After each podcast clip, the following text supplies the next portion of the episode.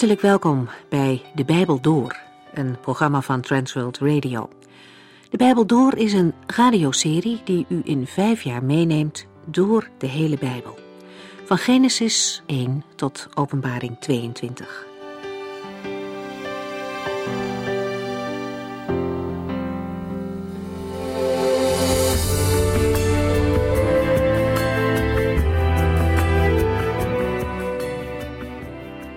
We lezen vandaag verder in de tweede brief die Paulus naar de gemeente in Korinthe heeft geschreven. In hoofdstuk 5, waar we de afgelopen keer over nadachten, zien we de grote bewogenheid van Paulus met mensen die zonder Jezus Christus leven. Het besef van Gods grote offer toen hij zijn zoon overgaf aan deze wereld om gekruisigd te worden, dat besef heeft Paulus zo diep geraakt dat hij gewoon niet anders kan dan dit aan de mensen bekend te maken. Het is zijn intense verlangen dat mensen gered worden van de eeuwige dood. Hij heeft er alles voor over om iedereen bekend te maken met het evangelie. Paulus blijft er dus niet onverschillig onder. Het offer van Christus en de verloren toestand van mensen zet hem aan tot actie. Goeie vraag voor ons. Hoe bewogen staan wij nog ten opzichte van mensen om ons heen? Hoe diep raakt het ons als mensen God de rug toekeren? We hoeven geen apostel zoals Paulus te zijn om bewogen te zijn over het lot van mensen om ons heen. We kennen en dienen dezelfde Heer. De grote opdracht van de Heere om overal aan iedereen te vertellen wat Jezus Christus heeft gedaan, is ook aan de christenen van vandaag gegeven.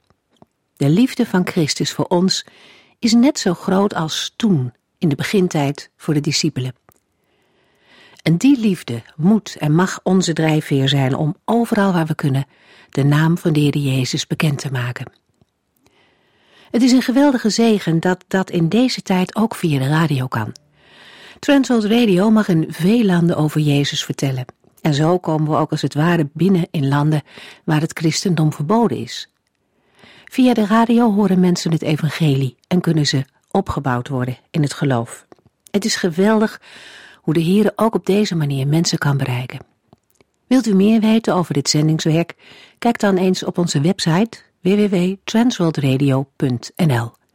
Het is bemoedigend om te zien hoe de Heere God zijn werk overal in de wereld door laat gaan. Wij lezen nu verder 2 Korintiërs 6.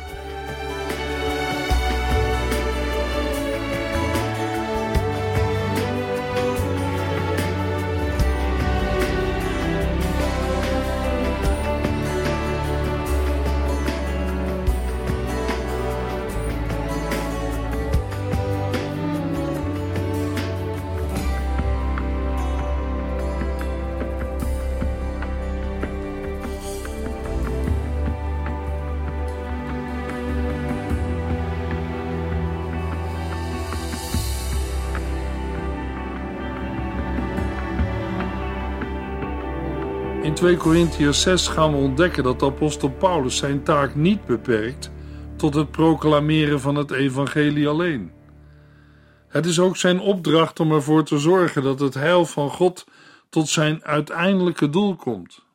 2 Korintiërs 6 vers 1 Als Gods medewerkers dringen wij erop aan dat u de genade die God u gegeven heeft niet naast u zult neerleggen. Vers 1 begint met aan te geven van wie Paulus en de zijnen de medewerkers zijn. Het antwoord is van God. We mogen ook zeggen van Christus, maar dat is hetzelfde. De Here kunnen we ook aanduiden met de Vader, de Zoon en de Heilige Geest. Zoals God door hen de mensheid vermaant om zich te laten verzoenen, zo moeten zij als medewerkers van God en Christus er ook op aandringen dat zij de genade van God, die hen gegeven is, niet naast zich neerleggen. Paulus richt zich tot de Corinthiërs, aan wie de genade van God de verzoening is gegeven. Hij waarschuwt hen dat zij deze genade niet naast zich neer zullen leggen. Dat gebeurt als zij hun levenswandel niet in overeenstemming met het evangelie zouden brengen.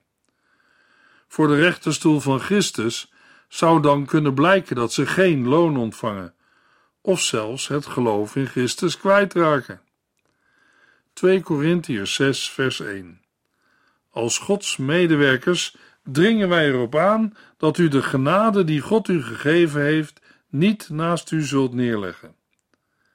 Aan zijn waarschuwing om de genade van God niet naast zich neer te leggen en aan zich voorbij te laten gaan, voegt Paulus een citaat toe uit Jesaja 49 vers 8. 2 Korintiërs 6 vers 2. Want God zegt: Op het goede moment verhoorde ik uw gebed.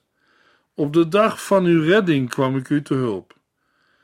Dat goede moment is nu aangebroken en het is nu ook die dag van redding. De woorden uit Jesaja 49 zijn gericht tot de knecht van de Heere. Met deze woorden bemoedigt God zijn knecht, nadat deze zich beklaagd heeft over een gebrek aan gehoor en respect bij het volk Israël. De Heer belooft hem dat hij niet alleen Israël naar zijn bestemming zal voeren, maar ook een licht zal zijn voor de volken. Paulus, ook een knecht van de Heere, betrekt deze woorden op zijn apostelschap, in dienst van de knecht van de Heere, Jezus Christus. Ook hij weet dat hij verhoord en geholpen wordt. Het goede moment is de tijd die God doet aanbreken om zijn genade te schenken. De dag van redding is de tijd waarin God de mensen de mogelijkheid biedt om behouden te worden. Deze woorden hebben dan ook actuele betekenis voor de Corinthiërs en de hele mensheid. Het beslissende karakter van de tijd waarin wij leven wordt duidelijk gemaakt met het woordje nu. Dat goede moment is nu aangebroken en het is nu ook die dag van redding. Binnen deze waarschuwing is nu het moment dat de prediking van het evangelie klinkt. Het is waar dat het evangelie van Jezus Christus gepredikt wordt sinds de Pinksterdag en dat zal zo blijven tot de wederkomst van Christus.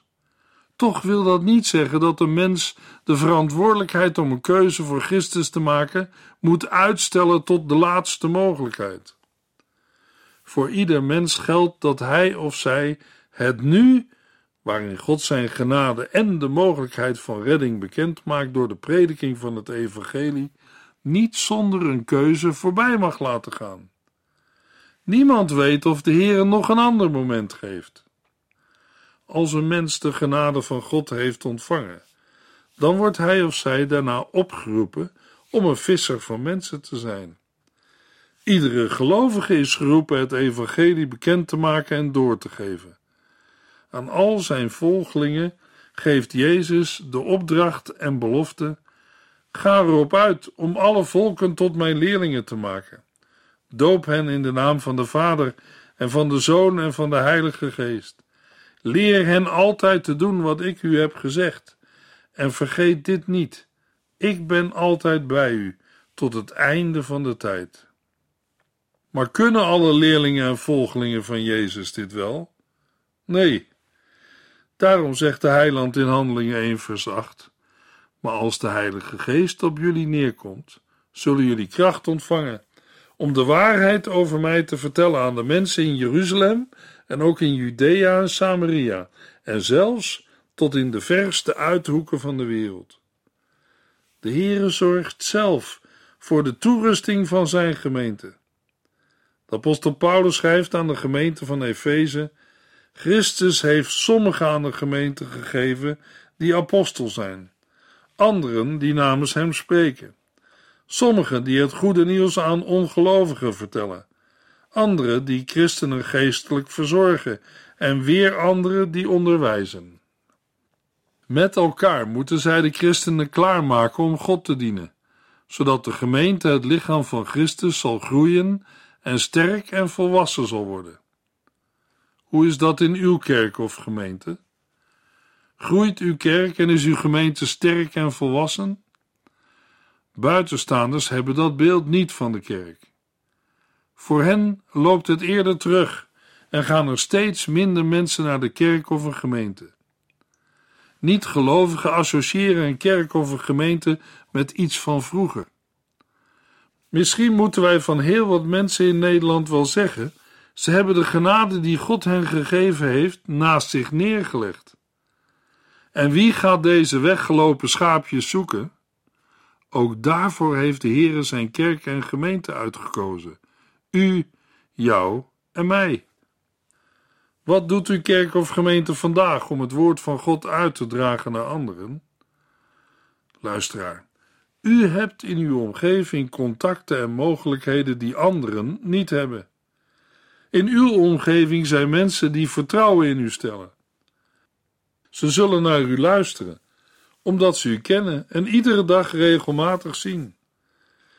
Zij zullen niet zo snel naar een wild vreemde luisteren of op een christelijk radiostation afstemmen, tenzij u hen aanmoedigt om te luisteren of samen gaan luisteren. Christenen mogen Gods dienaren en medewerkers zijn.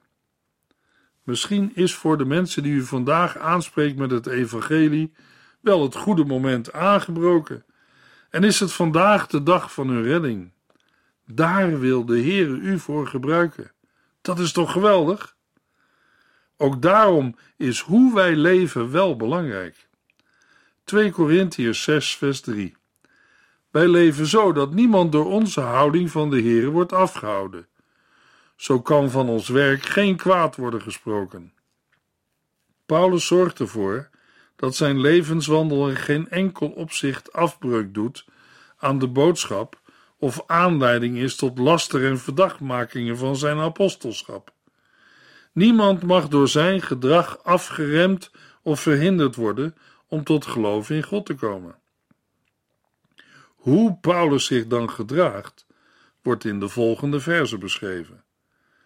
Uit andere Bijbelteksten kunnen we nog noemen het niet aannemen en vragen van een financiële vergoeding in Korinthe en het zich aanpassen aan de gevoeligheden van de zwakken. Daarbij zullen we steeds moeten bedenken dat wij niet iedereen een plezier kunnen doen, maar het is een poging waard om er zoveel mogelijk voor Christus te winnen. Paulus schrijft: Wij leven zo dat niemand door onze houding van de Heer wordt afgehouden. Zo kan van ons werk geen kwaad gesproken worden. 2 Korintiërs 6, vers 4. Bij alles wat wij doen, willen wij laten blijken dat we echte dienaren van God zijn.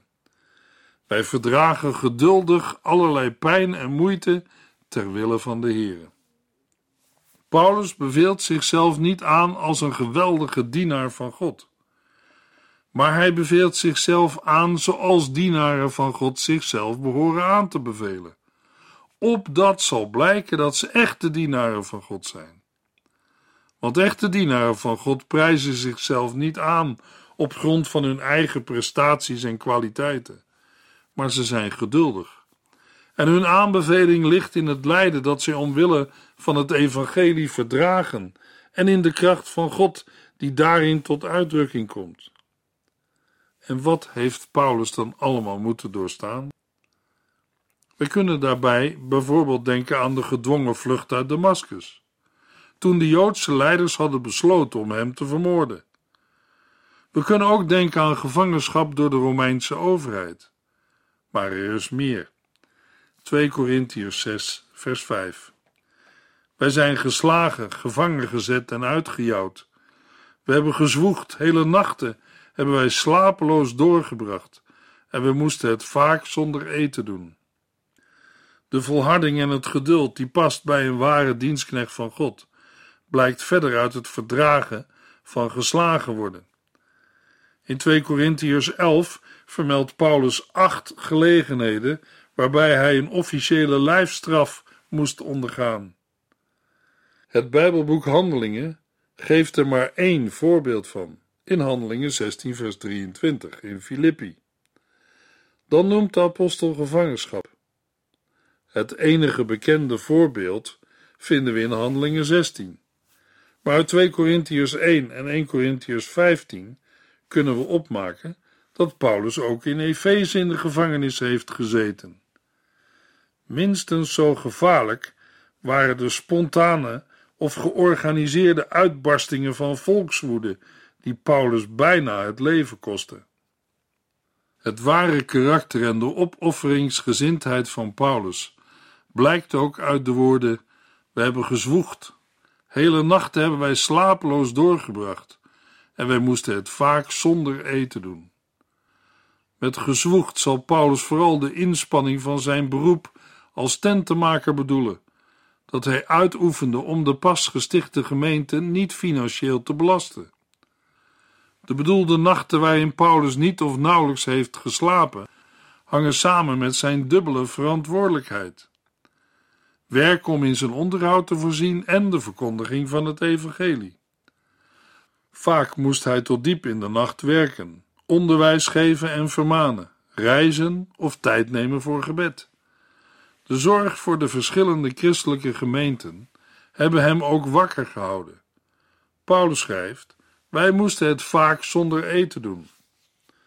2 Korintiërs 6, vers 6 en 7.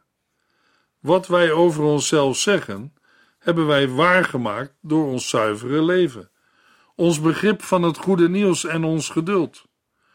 Wij zijn vriendelijk, vol oprechte liefde en vol van de Heilige Geest geweest.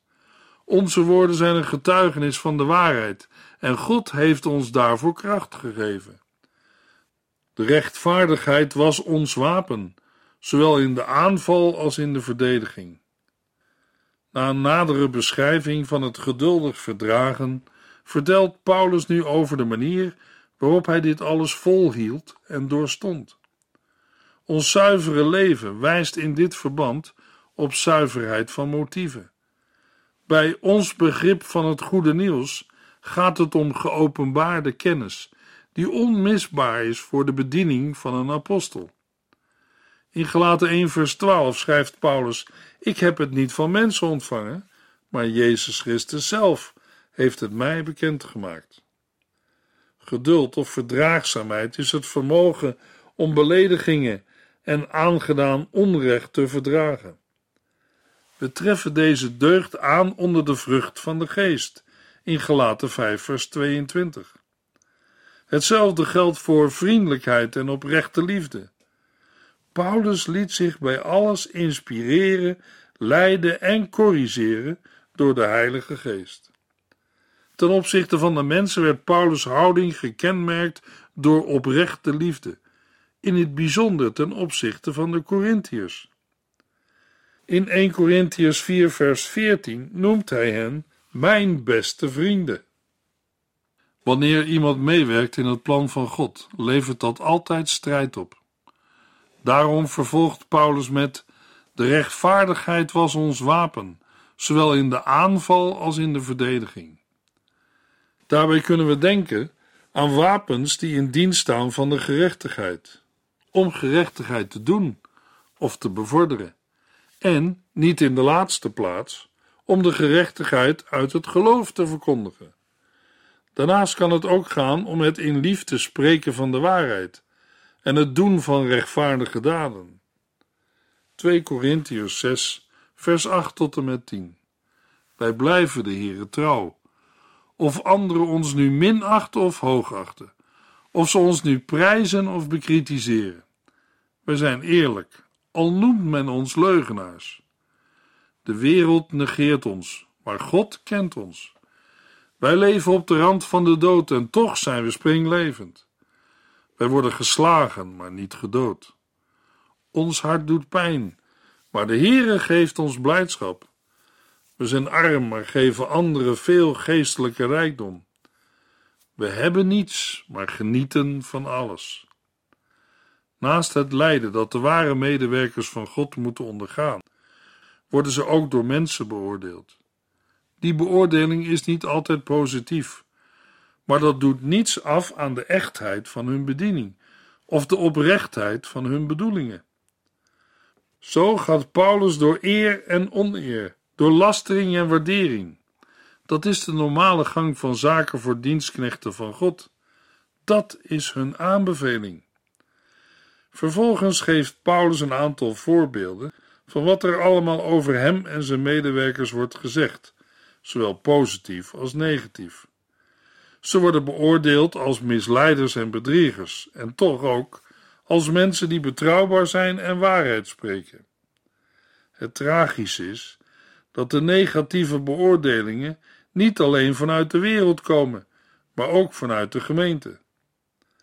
Ook in vers 9 gaat het eerst om de verschillende meningen die mensen over de apostel uitspreken.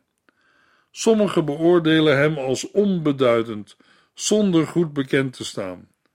Maar voor anderen, die Paulus als apostel zijn gaan waarderen, of door hem tot geloof zijn gekomen, achten hem hoog en vertrouwd. Bij de uitdrukking wij leven op de rand van de dood gaat het zowel om een dramatische beoordeling als om feit dat het leven van Paulus en zijn medewerkers werkelijk met de dood wordt bedreigd. Sommigen houden Paulus en zijn medewerkers voor mensen die al bezig zijn te sterven. Zij zullen het niet redden, ze gaan ten onder. Paulus is zich van deze situatie bewust. Zijn leven is steeds in gevaar. Maar hij vertrouwt erop dat de Heer hem juist in die situatie zal uitredden. Zo klinken ook in het vervolg de woorden van geloof en overwinning. En toch zijn wij springlevend. De vijanden van Paulus zien hem als een geslagene. Zij interpreteren het lijden van de apostel als een tuchtiging van de Heer. Zij zien daarin een bewijs dat de Heer hem niet zegent. Integendeel, hij wordt gestraft voor het feit dat hij zichzelf het apostelschap toe heeft geëigend en zich een apostel noemt. Maar Paulus reageert op deze kritiek met: Wij worden geslagen, maar niet gedood. De Heere grijpt steeds in en redt hem uit het doodsgevaar. Dat zou de Heere nooit doen als Paulus geen echte apostel was. De tegenstanders houden Paulus en zijn medewerkers voor een zielig stelletje armoedzaaiers Daarbij moeten we bedenken dat de apostel inderdaad vaak verdrietig is. Niet in het minst door de zorgen en de teleurstellingen over de Corinthiërs. Als Paulus daaraan denkt, doet zijn hart pijn. En toch zegt hij ook: Maar de Heere geeft ons blijdschap. Zijn persoonlijke blijdschap, die bewerkt wordt door de Heilige Geest, kan niemand hem afnemen. Zij worden beschouwd als armen en inderdaad, Paulus was arm en leed in sommige situaties gebrek. Tegelijkertijd mag Paulus een geestelijke rijkdom verspreiden, die bestaat uit eeuwige redding. Daarnaast uit gaven en werkingen van de Heilige Geest en het vooruitzicht van een heerlijke toekomst. Wat dit aardse leven betreft, kon Paulus niet teren op bezittingen of op een geërfd vermogen. Alleen door hard te werken kon hij in zijn levensonderhoud voorzien. Toch schrijft de apostel: We hebben niets, maar genieten van alles. Paulus doelt op de geestelijke zegeningen die hij in Christus al heeft ontvangen, en in het verlengde daarvan op de toekomstige erfenis, waarvan hij door de Heilige Geest al zeker is. Wij spreken vrij uit tot u, wijst op de vrijmoedigheid van Paulus in zijn verdediging en de verantwoording van zijn gedrag. Met de woorden: Ons hart staat voor u open, geeft Paulus zijn houding ten opzichte van de Corinthiërs aan. Voor alle Corinthiërs is er een plekje in het hart van Paulus. Hij heeft liefde voor hen allemaal. Nu is het woord aan de Corinthiërs. In vers 13 schrijft de apostel: Zet uw hart voor ons open en beantwoord onze liefde. Paulus' liefde voor de Corinthiërs is groot genoeg. Daarom zegt hij ook: Vrienden in Korinthe, ons hart staat voor u open. Waar het aan ontbreekt is liefde van de kant van de Corinthiërs. In de Griekse grondtekst wordt dit treffend uitgedrukt met de woorden Jullie hebben te weinig ruimte in jullie binnenste voor mij. Ze zijn kritisch en vol achterdocht. Met binnenste of innerlijk wordt net als met de aanduiding ons hart de zetel van de gevoelens aangeduid. Daar waar liefde, bewogenheid en andere emoties vandaan komen. Zoals Paulus de Corinthiërs in 1 Corinthiërs 8 al vermaande dat kennis zonder liefde tot niets leidt, en daarna in 1 Corinthians 13 duidelijk maakte dat geestelijke gaven zonder liefde geen waarde hebben, betrekt de apostel dezelfde geestelijke waarheden op de onderlinge band van de apostel met de gelovigen in de gemeente van Korinthe. Ook hier stelt Paulus zichzelf daarbij als voorbeeld. Ons hart staat voor u open. Maar hoe is het met uw hart? Vandaar de aansporing van Paulus: zet uw hart voor ons open en beantwoord onze liefde. In 1 Corinthians 13, vers 4 heeft Paulus aan de Corinthiërs geschreven: Liefde is geduldig. De liefde is vriendelijk. De liefde is niet jaloers. Ze doet niet gewichtig en is niet trots. Met deze woorden beschrijft Paulus twee positieve eigenschappen van de liefde. Zij is geduldig, verdraagzaam en vriendelijk, vol van goedheid. Beide eigenschappen komen we in Romeinen 2, vers 4 tegen als kenmerken van Gods liefde. De Heere stelt zijn toorn uit, verdraagt de zondige mens en blijft zegenen in de verwachting dat de mens zich bekeert. Zulke eigenschappen worden ook van de gelovigen verwacht. Zij hebben namelijk zelf als eerste Gods genade en liefde mogen ontvangen. In 1 Corinthians 13 laat Paulus in ontkennende bewoordingen ook zien wat de liefde niet is. De liefde is niet jaloers. Zij doet niet gewichtig en is niet trots. De liefde kwetst niet. Ze is niet egoïstisch en voelt zich nooit beledigd en neemt niemand iets kwalijk. De liefde is niet blij met onrecht, maar juist met de waarheid. De liefde beschermt altijd, heeft altijd vertrouwen, verwacht het altijd van God en houdt stand. Aan de liefde komt nooit een einde. Luisteraar, wat zou het geweldig zijn als ook u zich overgeeft aan de Heere en de Heer Jezus Christus aanvaardt als uw persoonlijke heiland en verlosser. Als Hij uw leven gaat besturen met Zijn Heilige Geest, dan komt uw leven tot de bestemming waartoe de Heer het heeft gegeven. In de volgende uitzending lezen we verder in 2 Korintiërs 6 vers 11 tot en met 7 vers 1.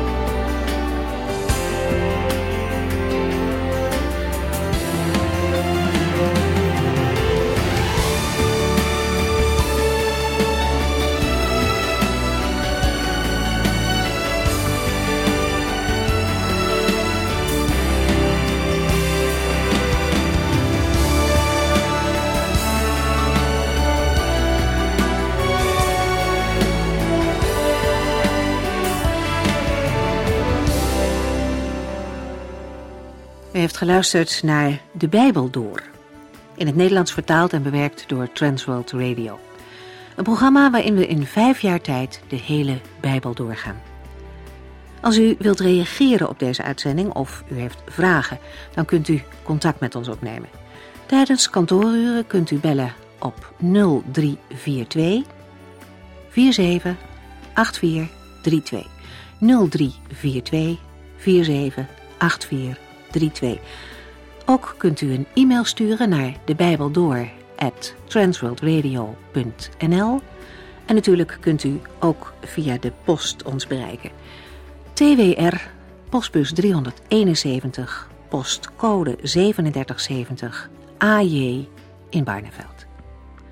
Dit programma werd gepresenteerd door Cor Weda en Ike André. Techniek was in handen van Odin van Woerdekom. En wij allemaal bedanken u voor het luisteren. Graag tot de volgende keer.